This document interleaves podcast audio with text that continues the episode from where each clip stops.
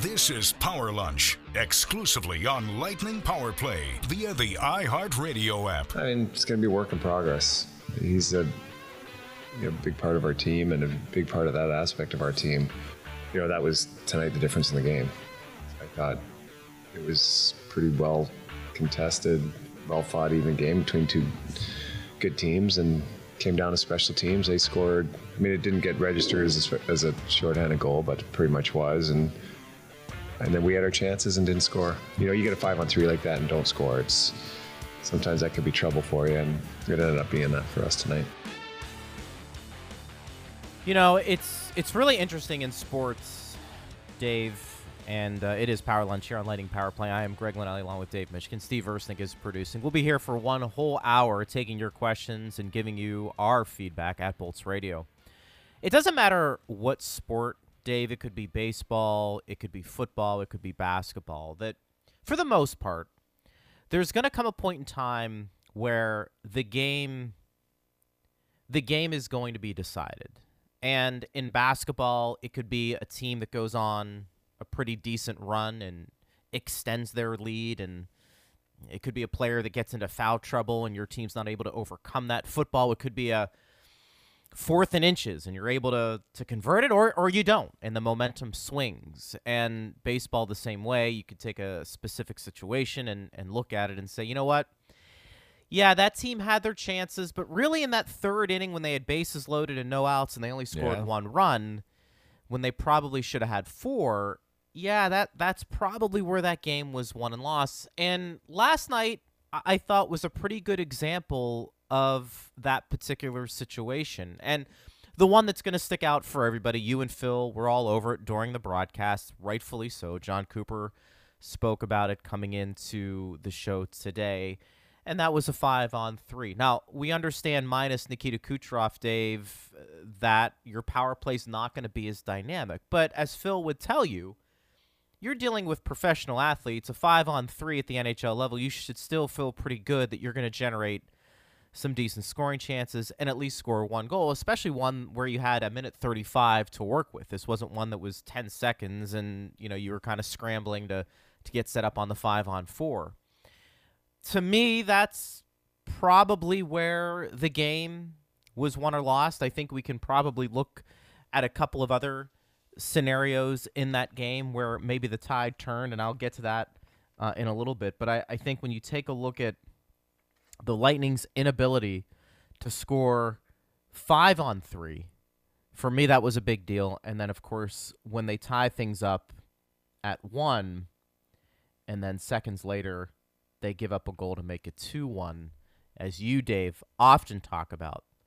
You know, that shift or that next minute after you score a goal or whoever scores a goal is so important for both teams.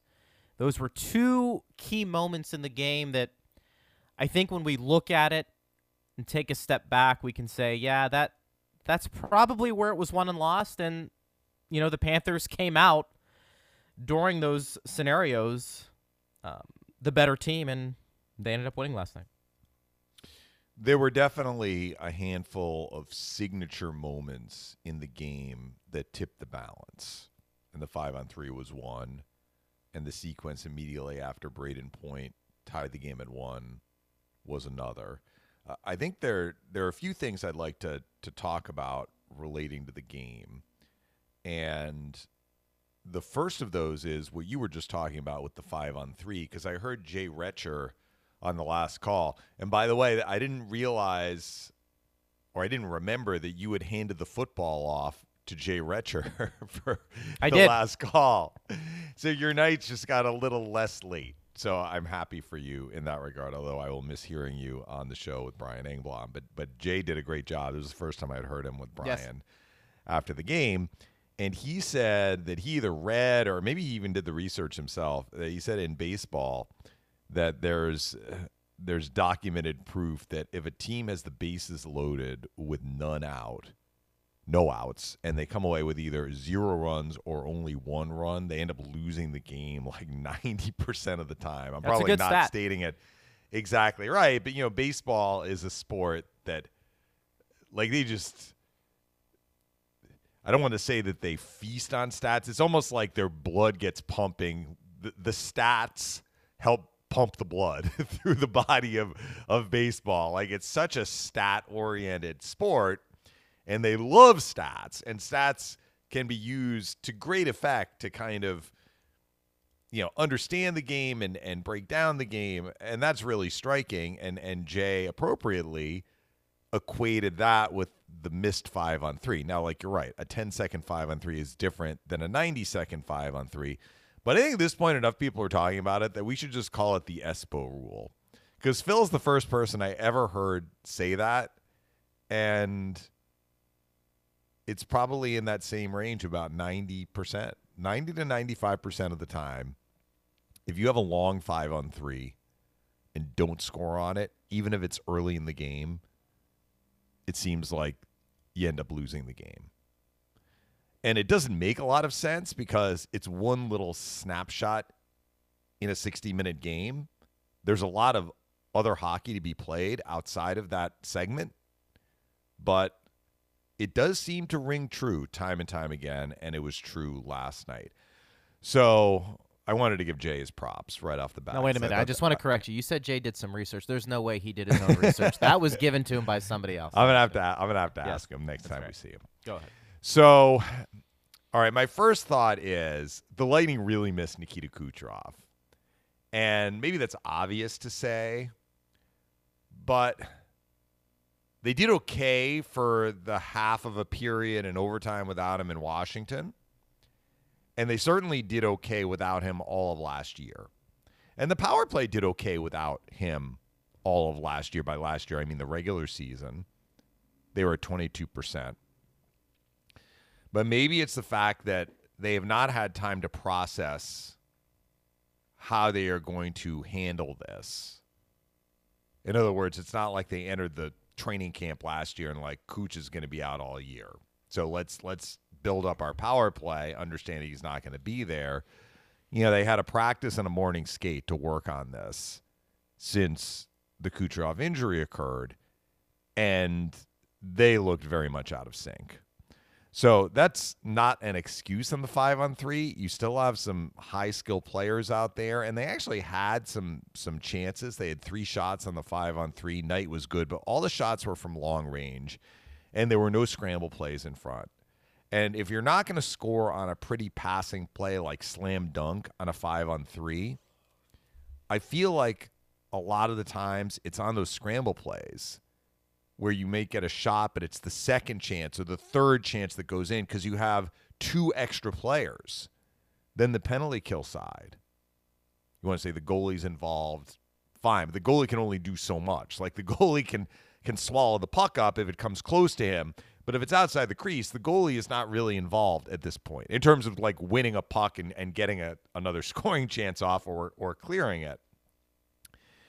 And on the subsequent 5-on-4 power plays, the Lightning were very tentative and not decisive in moving the puck, unlike the Florida power play, which looked extremely crisp. I'm frankly surprised that they are now 0 for whatever. Were they 0 for 4 last night or 0 for 3? They were 0 for 3 last night. So they're 0 for 10 this year. Now, the goal that Montour scored was kind of a power play goal. It happened 1 second. Yeah. So that basically was a power play goal. But even still, the way that power play was zipping the puck around, I'm frankly surprised they haven't scored more than just the one that came 1 second after a power play ended. We did not see that from the Lightning last night. And I think that ties directly to Kucherov. And it also affected the second unit, because Colton is in a position on the second unit where he does handle the puck a lot. He's at that right circle, and this is a new situation for him. Now, it's not to say that the first unit without Kucherov and the second unit with Colton won't kind of get their sea legs here, and they're going to have some time to work on it. It's probably not a bad thing that they don't have another game until Saturday, and they can spend some time trying to sharpen this thing. But I think it was evident last night that he was really missed on the power play, and I'm not saying anything earth-shattering here. I mean, everybody on the Lightning side did talk about that after the game. So I agree with all of the comments that the special teams were a huge part of the outcome, and the Lightning's power play specifically was adversely affected by plucking Kucherov out of there. Both units were affected. Here's where maybe I'm coming down a little differently from what I heard from the players. I'm going to get to the signature moments in a second, because I thought that those were really important. I'm hearing a lot about how 5-on-5, the Lightning were happy with their game, and they felt it was a fairly even game. I think the Lightning had some fairly strong moments 5-on-5 in the game last night. I liked their start up until they took their first penalty, which frankly was early in the game, 4.5 minutes in. But the opening 4 minutes or so, they had some jump. Remember, Corey Perry had that chance that Gudas swept, I wouldn't say off the goal line, but it was going in. He swept it out of the blue paint. I liked the end of the second period, which wasn't a huge length of time, but it was maybe 1 minute to 1.5 minutes, where they buzzed around the offensive zone. That was when McDonough's shot almost got through Knight, and he kind of reached behind him and swept it back in front and didn't know where it was, but Thornton kind of pushed it back to his goalie, and they got the whistle.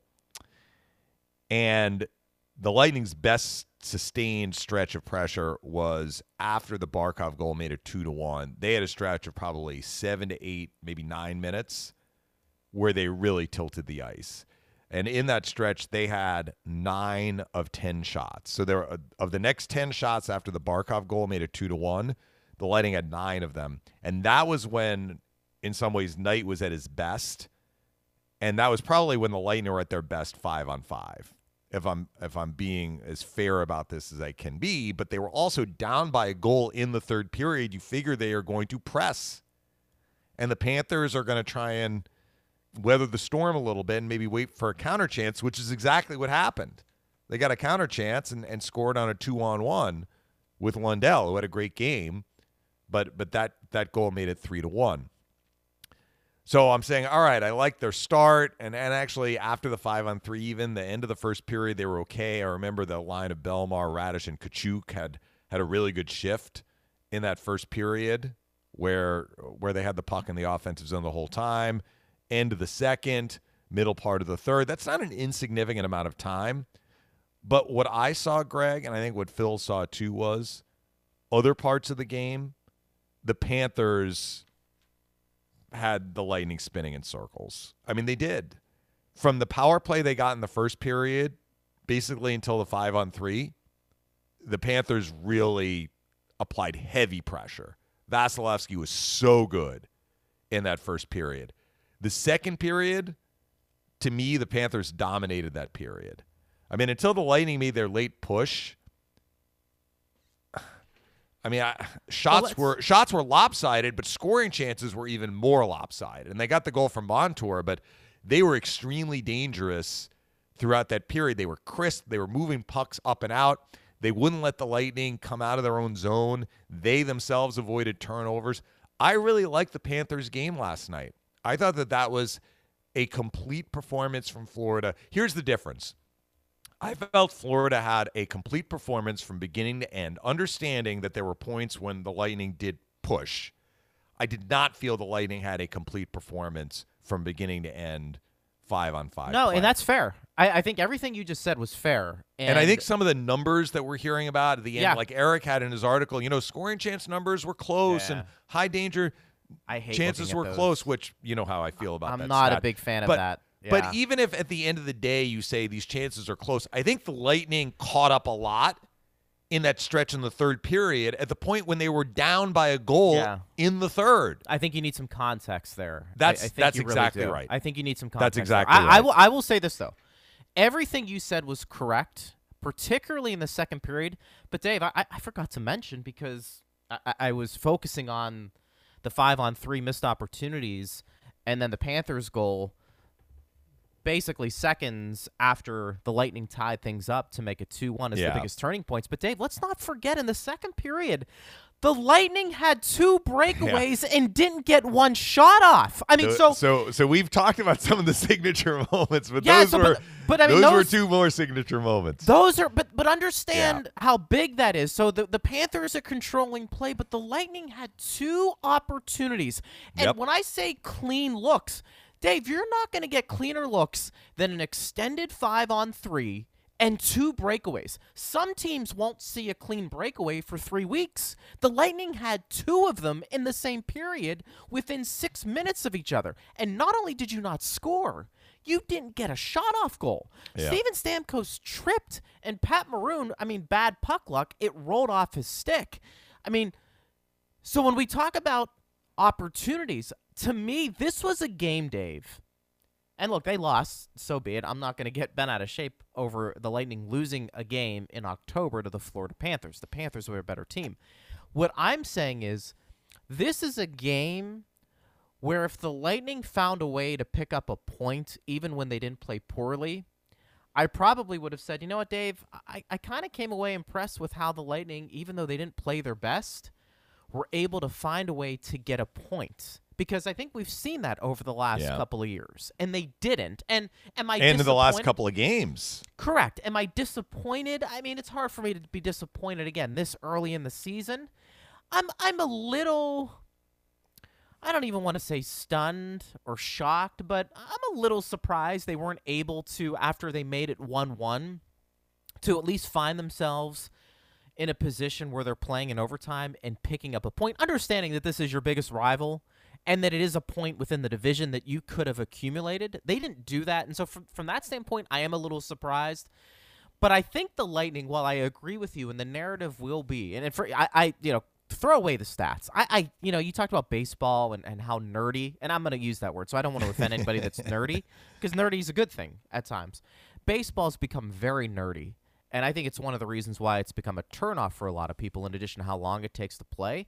But I think you're starting to see a lot of analytics seep into hockey. I feel like that's the next sport behind the major four that really looks at analytics. And I think it's flawed in many ways because there's constant motion. It's really hard to look at it without getting some bigger context within the game when you're evaluating these stats. So I try not to look at it. I think if anybody looked at that game with their own eyes, the old eye test, which never fails me, Dave, I think you looked at it and said, I thought the Panthers were the better team. Yeah. You can show me all the stats you want. And that includes 5-on-5 play. And that includes 5-on-5. To me. But what I'm saying is to you, and to our audience out there, and I want to see if they agree at Bolts Radio, when the Lightning did have some chances in this game, not only did they fail to take advantage of them, they were prime scoring chances. And I think that's the part that was a little surprising for me. You give the Lightning two breakaways in a game, regardless of who's taking them, you feel like you might be able to score on one of those. And then on a 5-on-3 for over 90 seconds, you probably feel pretty good, even without Nikita Kucherov, that they're going to get one goal. So the fact that they didn't get a goal on either occasion, that might just be the hockey gods looking down at Tampa Bay and saying, not your night. Or it could just be the Tampa Bay Lightning not executing. Or let's give credit to the Panthers, which sometimes I know a lot of people fail to do, give credit to the other team. I mean, well, Spencer they didn't have anything to do with the failed breakaways. Well, they gave up the breakaways, and then the Lightning fumbled the puck. That's where the bad puck luck. But I'm saying on the 5-on-3, all right, you want to give credit a little bit to Spencer Knight for making some saves? Sure, I think they had 4 shots, Dave, on the 5-on-3 total. Maybe 3. They had 3. I think they had 3 on the 5-on-3. Okay, so they had 3 on the 5. So, I mean, not as many shots as you'd like to see when you have that much of talent on the ice. Yeah, but minute 34. Point being, 35, I guess. Yeah, it was a minute 35. Point being, the Lightning, they didn't play well or particularly well for long stretches in this game. And the Panthers, if you were to look at it objectively, they deserve to pick up these 2 points. But in sports, sometimes it does come down to go to my point earlier in the show. It does come down to a few plays here and there. And the Lightning actually had those plays designed, I think, to be in their favor, Dave. And they didn't convert. And I think because of that, just the way the game unfolded, the better team, I think, won. But it wasn't because the Lightning didn't get chances. They just didn't do anything with those chances. And I think you know, for me, that's how I looked at it. But those breakaways really, that stood out for me. And I don't care who's shooting them. You know, Pat Maroon, we've seen. Force the goalie to make a save. Yeah. I mean, Pat Maroon's got really good hand. And you could see what Pat Maroon was trying to do. I mean, the puck just rolled off his stick. And then the one with Stammer, I mean, he just tripped. I don't know what else to tell you. He just tripped. And, you know, if that happens again in a game, I'd like to think, A, the Lightning at least get the shot on goal, and B, they score at least on one of those occasions. It didn't happen. But three occasions in that game that stood out, and the Lightning came up empty on every one of those. And it was probably the biggest reason why the Florida Panthers, in addition to some other things, won that game last night. Yeah, see, you're looking at the signature moments from an offensive perspective for the Lightning, which I would include those, but I would also include a couple of defensive moments. So my signature moments that I thought were key, significant points in the game, the Gudas play where Perry, that was a rare breakdown by the Panthers, and it was Barkov's line. Barkov chased, was it Point behind the net or Palat? I think it might have been Point. He chased Point behind the net, which allowed Perry to basically be wide open in front. And Knight got a piece of it, and then Gudas kept it out. That's 1-0 early. That's a big moment for the Lightning. They haven't had a lead in a game yet this year, Greg, other than scoring to win the game in overtime. Did they have one in the preseason where they scored first? Well, right, but I'm saying they've allowed the first goal in every game this year and in 6 of 7 preseason games. But not only have they allowed the first goal in all 4 of their games, they've not been able to play with a lead. The 2 games they won, they never led until they won in overtime. So that goal, had it gone in for Perry, which it didn't, would have given them a lead, and I think that would have helped them for sure. So that was a big play. The 5-on-3 for sure, and I think we broke that down. And look, there were some big plays the Panthers didn't convert on. Like Lundell got a breakaway right after the 5-on-3 ended, and that would have been a huge goal for the Panthers, and Vasilevskiy made the save. Lundell did get his breakaway shot on net, and Vasilevskiy made the save. My next kind of big signature moment was the Montour goal. So the Lightning are 5 seconds away from killing off a penalty. And it's a final face-off. And you got a 20-year-old rookie taking on Bellemare in the face-off circle. And one thing we've talked about with Bellemare, like his ability to win key face-offs, is going to be a really important part of the Lightning's narrative this year. That's a big face-off. If you win that draw, get it down the ice, penalty over, no damage done, you get through the kill, it's still 0-0, you're in good shape. And Lundell had a heck of a game. I'm not taking anything away from him. But if you have a face-off matchup between a veteran guy who excels at face-offs and another guy who is a highly touted prospect, but he's playing his 3rd NHL game, like, I think you would expect that what happened wouldn't have happened, which is Lundell won the draw and Reinhart fed it cross ice, and the Lightning were unable to get over on Montour, and he shoots it in. Yeah. That was a huge play. Because even though it was technically not a power play goal, those hurt. When you basically get through a kill and you still allow a goal, either like with a couple of seconds left on it or right after it ends, those are stinging goals to allow.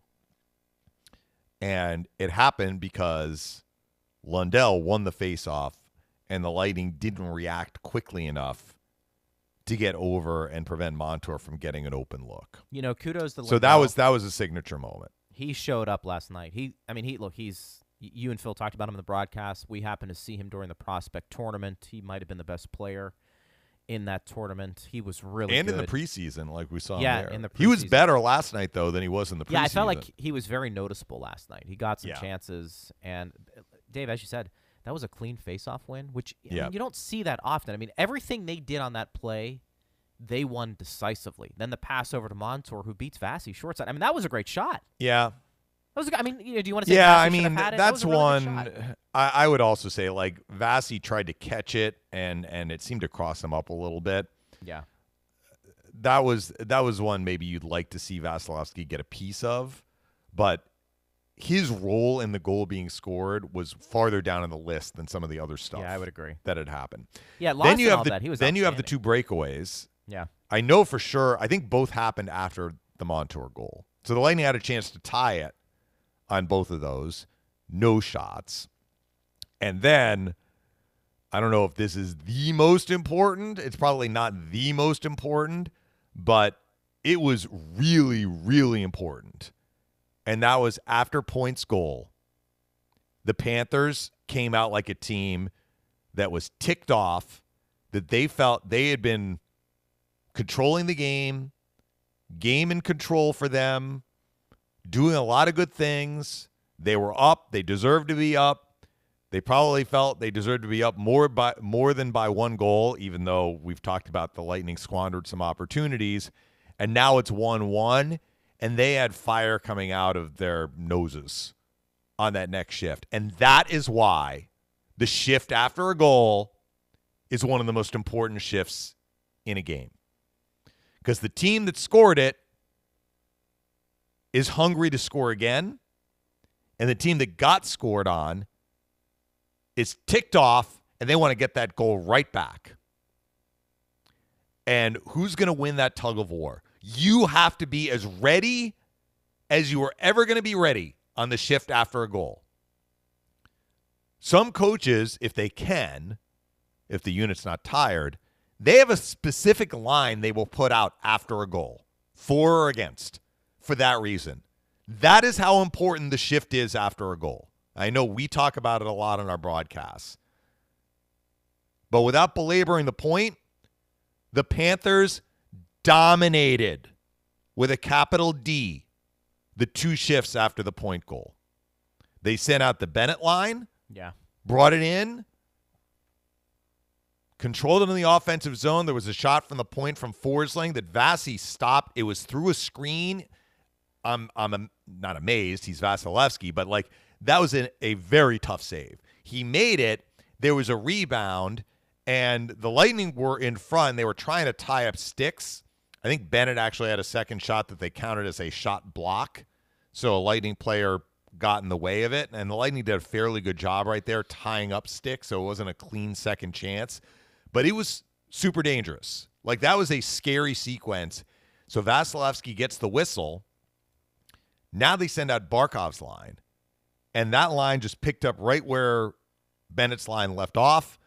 The Lightning, I think, managed one clear, and they brought it. The Panthers brought it right back in.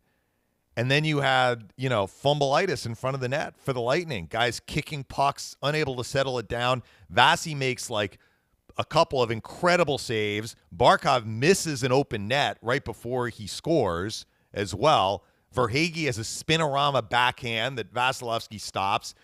No one can settle the puck down, and it skips through to the other side of the crease, and Barkov slams it in. I mean, right there, those two shifts tell you which team was dialed in at one of the most important moments in the game and which team wasn't. To me, it was more about how impressive the Panthers responded, honestly. Because they came out like they were fire-breathing dragons on those two shifts. And you could see it. You could see it. We'll talk more about that as well. I'm a little surprised the game didn't, I don't want to say get nasty with fights, but I felt, and I said this to Chief, I felt like, it might have been just a clean game. There wasn't a lot of extra stuff going on.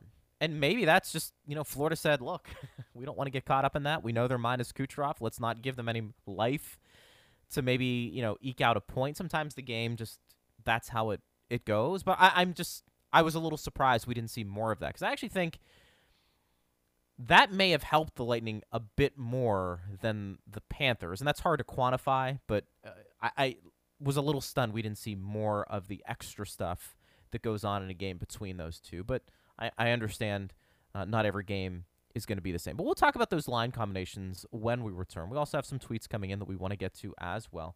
What did you make of the game last night? What about line combinations for you when it comes to the Lightning? We have a couple of questions on that. He's Dave Mishkin. I am Greg Linnelli. It's Power Lunch on Lightning Power Play. This is Power Lunch, exclusively on Lightning Power Play on the iHeartRadio app. Yeah, you don't usually win too many games when you don't capitalize on a 5-on-3, especially for that amount of time. So, listen, it's no secret we're missing one of the best power play guys on the planet right now.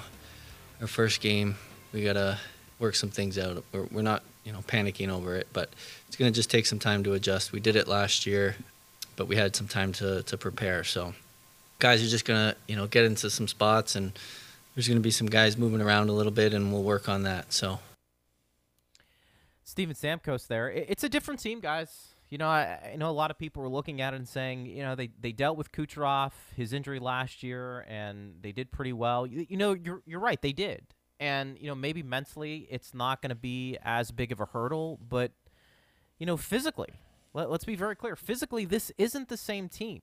I mean, you don't have that Yanni Gourde line to rely on to pick up some scoring. I mean, as I often said, Dave, about that third line last year, in addition to what they did defensively and how gritty they were, you had two former 20-goal scorers on that third line.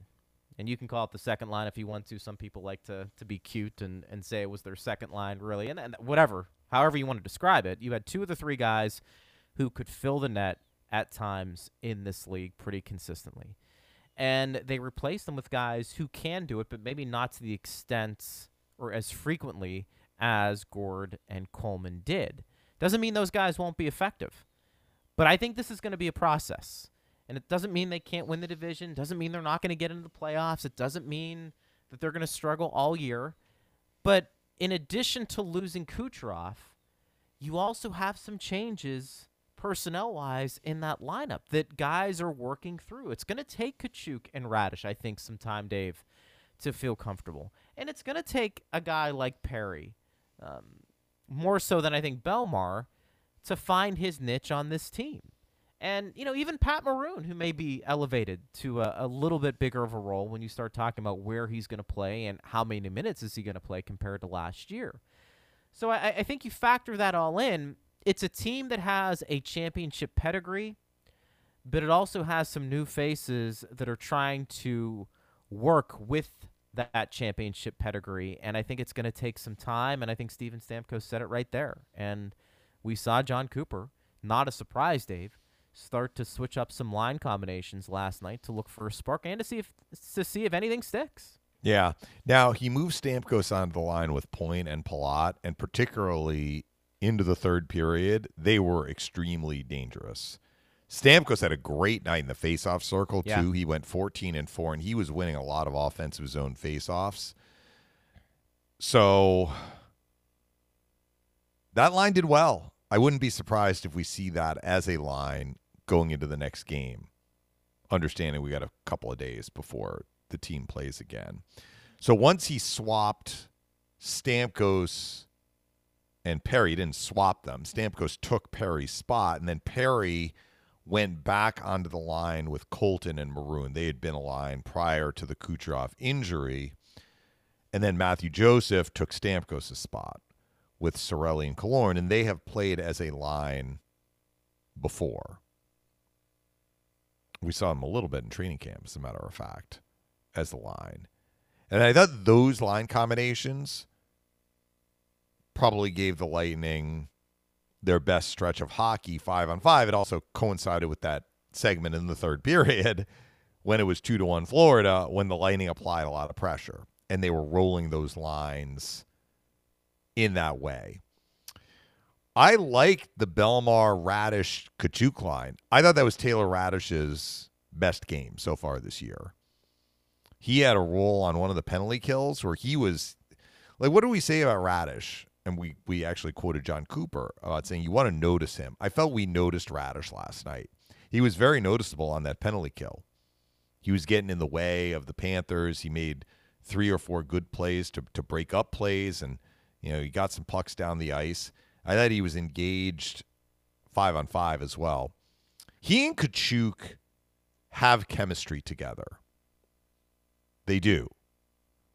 They've kind of been linked since their junior hockey days because Raddysh, remember we talked about Raddysh, he played in Erie, and his first year was Connor McDavid's last year in junior hockey, and Raddysh played with Dylan Strome and DeBrincat and Erie and Sorelli and Chernak, and like they had some great teams there. But his last year in junior hockey, talking about Raddysh, he was traded from Erie to Sault Ste. Marie. And Katchouk was on Sault Ste. Marie. And that team had a good playoff run that year. And they were on the same team. And then they turned pro the next year. And they've been teammates in Syracuse ever since. And they were together on, I mean, should we call it the taxi squad or the Black Aces or whatever, the extras. They were together during the Lightning's playoff run last year. So... Again, I confess, I don't know how often they played together in Syracuse, but the fact they were the top two scorers would lead one to believe that, you know, they're not unfamiliar with each other. Certainly, they've been teammates for a long time. And I thought that line looked pretty effective last night. Again, limited ice time. Katchouk played 8:45. Raddysh played 8:48. And Bellemare was a little more because he saw the regular penalty kill shift, 11:45. It's funny you mentioned that because Lucas weighed in. This was yesterday. We didn't get to it. He said, Greg can vouch for this. I've been dying to see the Sioux Greyhound dynamic duo play on a line with the Bolts. I hope it happens tonight. They're on the same line with Bellemare at practice. Yeah. So he's kind of echoing. He knew the history. Yeah, he does. So that makes sense. And you know what, Dave? Those lines that you mentioned, there's familiarity, isn't there? I mean, Joseph has an idea of what to do with Sorelli and Corn. Remember, we talked about Joseph a bit yesterday. At least I did. I mean, I don't know if he's a top six. I think his skill set is intriguing enough where when I look at everybody who could fit in that role, I'm inclined to give it to Joseph just because of the speed. And I think, you know, there is some offensive upside there. I don't think you're going to put one of those younger players up in a top six at this point. I like Stamkos with points and Palat at this moment with Kucherov being out. I think Stamkos becomes a shooter. I think that's what he does best. And again, that's a perfect scenario. I understand sometimes that doesn't happen. Also gives that line two good face-off guys. And the third line, look, Maroon loved talking about playing with Corey Perry in the preseason and how, whether it was on the power play or on a line, there's some familiarity with Perry and Colton. And then I think the fourth line is just, you mentioned the two younger guys who have a little bit of chemistry. You factor in Bellemare, who's the ultimate professional there, who, you know, can show those guys the ropes in becoming a professional, also maybe a fourth liner and what it takes. I agree with you. I think that's their best line, and I wouldn't be surprised, or their best line combinations with Cooch being out. I would not be surprised if not only do we see that on Saturday, Dave, but if we see it for longer stretches, just to give them an opportunity to get their feet going. Yeah, I mean, the way the game finished, I think I mentioned this, that maybe outside of those couple of shifts where, you know, the Lightning struggled after the point goal, the third period was the Lightning's best period. And who knows? Maybe if the line combinations had looked like that earlier in the game, and Coop's trying to figure this out. So, I mean, look, he tried something, felt we need to switch things up. He switched them up, and I thought the Lightning got more in sync. They got more into a rhythm with those combinations. There's no reason to believe that we won't see them keep those combinations at the start of the next game, but Coop has to keep seeing positive trends. Yes. And positive outcomes, and an outcome doesn't mean like a goal every shift, but, you know, positive play from these combinations, or else you're just going to switch them up again. And that was the other point that I wanted to make with Kucherov's absence, felt not only on the power play, like figuring out these new line combinations, which the Lightning were in the process of trying to figure this out anyway with Kucherov in the lineup. It's just that the line with Point, Kucherov, and Palat was the one constant, right? And then there was some experimentation with the other lines. Now you take Kucherov out, and you're really putting the lines in a blender and figuring out what works. And I don't think that that was an insignificant part of how the game went yesterday. Mm-hmm. I think there were points when the Lightning were swimming upstream. Some of that was tied to the fact that the guys were getting acclimated to maybe some new line mates. Yeah. That's a guess on my part, but could be. Certainly once they settle on the combinations that were there at the end of the game, the Lightning looked, like I said, more in sync. Al says, the better team won last night. The lack of intensity and puck watching was pretty evident. Aging veterans not the answer. 0 for 6 on the power play and 2 no-shot breakaways says it all. Boy, he crammed a lot into a tweet there. Al's got a lot to say. He likes to... I don't know about the intensity. So when I wrote my extra shift, I almost started with this thought that this was far better than the Lightning's other home loss. Like, this was nowhere. Anything would have been better. Yeah, this was nowhere close to as poor a performance as what we saw on opening night, because they were off in just about every category on that night. They were not off on every category last night. But also, they played a team that, first of all, we've talked about the Panthers. Like, they are an elite team, and they are dialed in right now.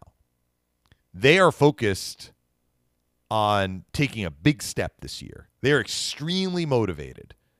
They are so encouraged by where they were last year and how far they came last year, and they see a potential to go even farther this year, and they look like a team that's playing with that swagger.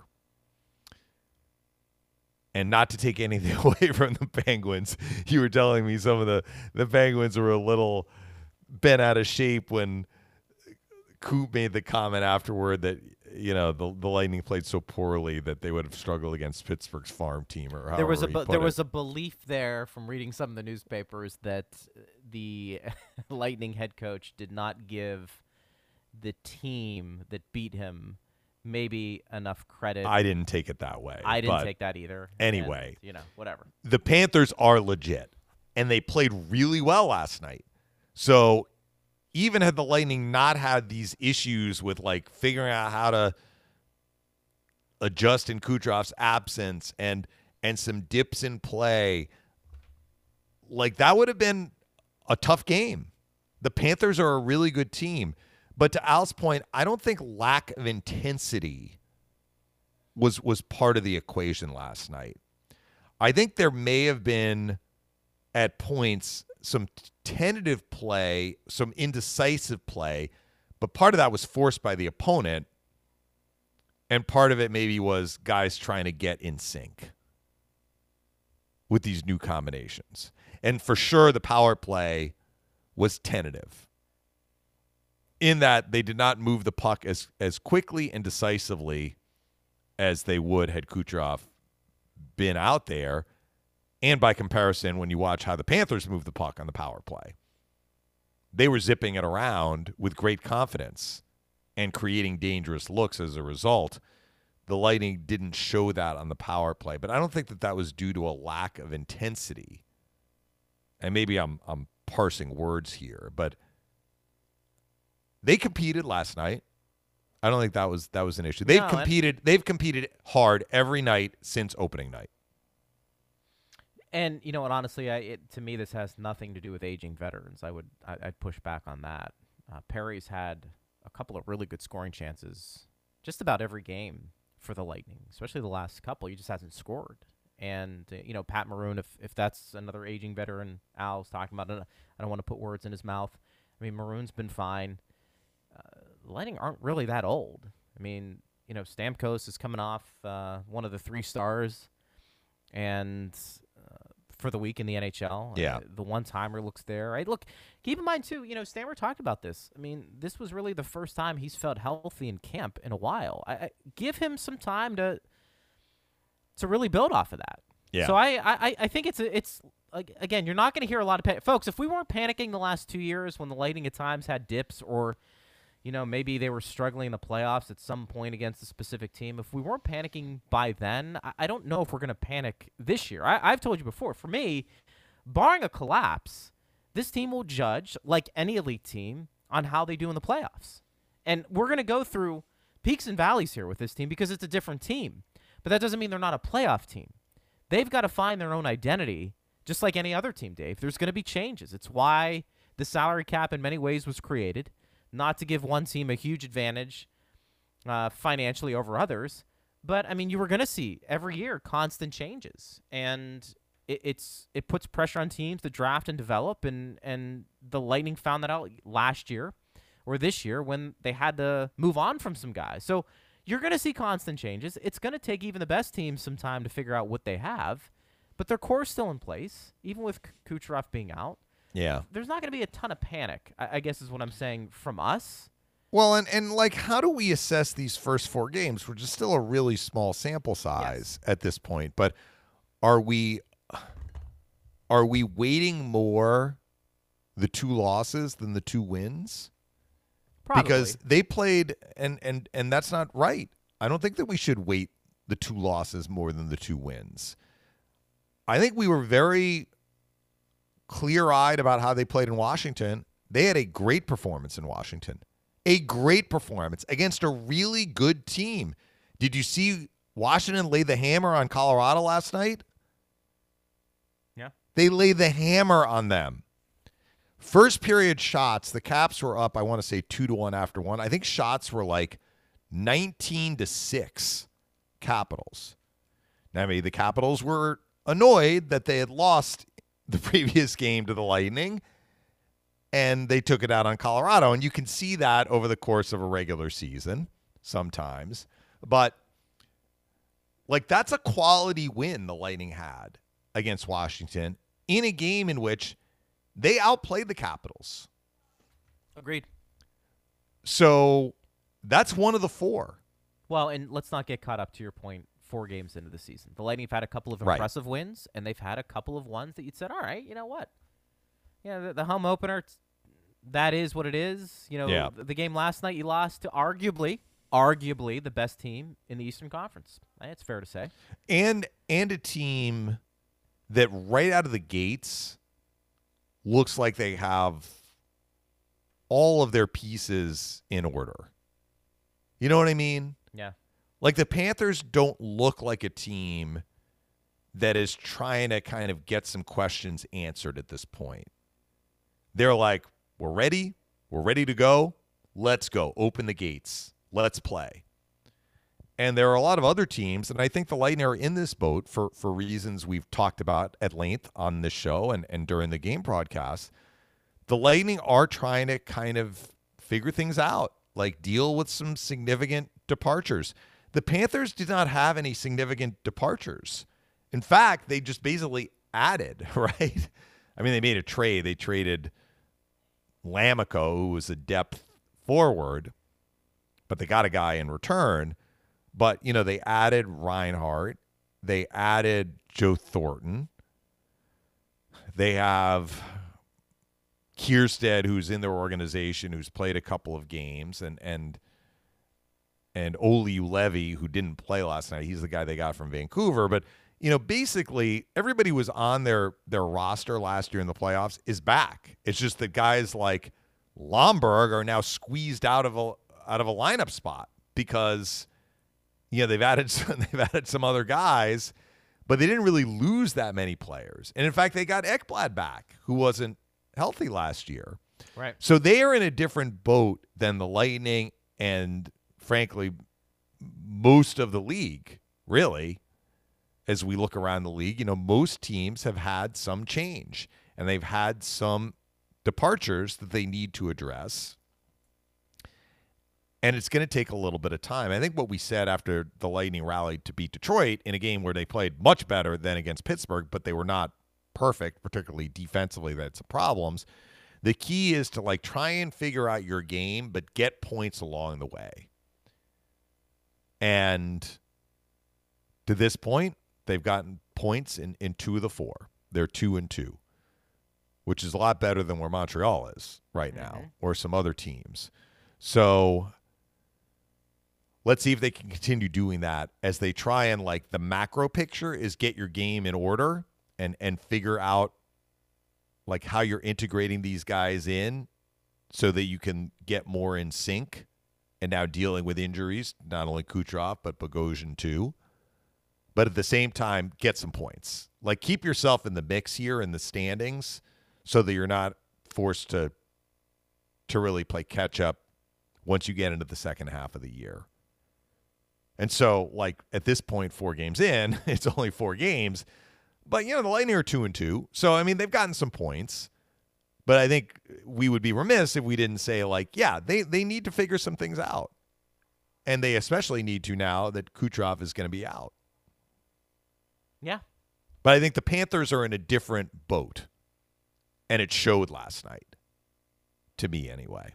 It did. And there's nothing. And they added Lundell, too. They did. There's nothing. A highly touted prospect. Losing to the Panthers. And as we said at the beginning of the show, even though the Lightning probably weren't the better team, and the Panthers deserve those 2 points, it's not like the Lightning didn't have chances in that game. No. And they did. They didn't capitalize. We have seen the Lightning not play their best, Dave, and come away with points. Hockey has a way of ironing those things out and righting the ship, so to speak, throughout its course of a season. But it didn't happen last night. We're not going to sit here and panic and lose sleep over it. This question comes from Jason. It trickled in yesterday. We didn't get to it. Do you know why the Bolts kept 2 bottom 6 guys for 1 slot instead of keeping Barré-Boulet? Top 6 depth? Did Barré-Boulet digress that much? Do they see Raddysh as a top 6 guy in the future? Well, those are questions for the general manager. So I mean, does he want me to answer? Yeah, I mean, like, the way I would answer it is, based on camp, preseason, the feeling was, and we saw it not only in terms of who made the team and who was put on waivers and who was sent to Syracuse, but also in terms of who played the last couple of preseason games, Raddysh and Katchouk outperformed Barré-Boulet and Ryfors. Yeah. But that's me speculating based on information we now know, right? Like, while it was going on, we were all over the map, Greg, because we're not in the general manager's office. So yeah. I think that on some level, those questions are unanswerable without heavy speculation on our end. Before we sign off, we should say, and this came down yesterday, I think it was just a matter of formality, Dave. Cap Friendly's tweeting this out a little bit ago. They said Tampa placing Kucherov on long-term IR and upping their salary pool by $9.5 million does not mean that they can go out and acquire active players totaling that amount. They would need to get back under that amount once he's ready to return, which sounds like it could be in a few weeks. But what Tampa could do with that space is acquire a player who is currently injured and also LTI eligible and who won't be back for the regular season. Tampa could fit such a player under the cap, place them on long-term IR, and then activate them in the postseason when there is no cap. So Cap Friendly tweeting about the Kucherov situation. That's very confusing. Well, what I was going to say is, why did Cap Friendly feel that they needed to make that statement after the Kucherov injury? Because not just Tampa Bay, any team could do that, right? Sure. Any team could make a trade for a player who's going to be injured for the rest of the regular season. I think we know why they made the comment, though, about that particular wrinkle in the long-term injury. Number one BS, Dave. Number one BS. The long-term injury rule after Kucherov went on LTIR. Yeah. I thought you were going to say, like, with Kucherov going on LTIR, Cap Friendly announced that the internet has exploded. Well, it probably has. I mean, you know, when that news hit, I saw media members from different parts of this country start weighing in on, oh, here we go again with the Lightning. I mean, it's just, you know, it is what it is. And that's we kind of covered that the other day. We did have one last question. Al snuck another one in. He wanted to know about future considerations when there's a trade, because he talked about Spencer Martin, Dave, and when he was dealt in the offseason, and he said it was for future considerations. What exactly does that mean? When will we know about future considerations? What is that return? I wrote him back. I said, I mean, I will consider answering his question at some point in the future. Yes. I said that could be anything. It could be cash. It could be a prospect. It could be a late draft pick. It's not usually detailed. Yeah. Sometimes, like, Elliot Friedman will like, dig up what the future considerations might be. Or, like,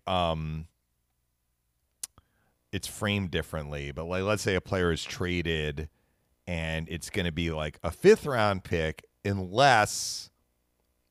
Like, that's a conditional. That's a conditional pick. So, like, it's a fifth-round pick unless the player plays X number of games, in which case it becomes a fourth-round pick. The future considerations, though, we don't often hear specifically what that is. But I think you're right. It may be in the department of cash. It's usually not for, like, an actual player asset or a draft pick. Maybe it's for Danik Martell. Just to bring up his name. I just wanted to use his name because why wouldn't we end the show with Danik Martell? All right, partner, great job as always. We'll do it again tomorrow. Let's see what tomorrow's Thursday, so Lightning don't play until Saturday, so we've got a couple of days here. Maybe we'll try and get a guest maybe. Yeah, get some updates on the Lightning where they are through 4 games, but we'll do it again tomorrow. Appreciate it. Talk to you tomorrow. Thanks to Steve Ersnick as well. Thanks to you for listening. We always appreciate it. We'll be back tomorrow noon to 1 on Lightning Power Play.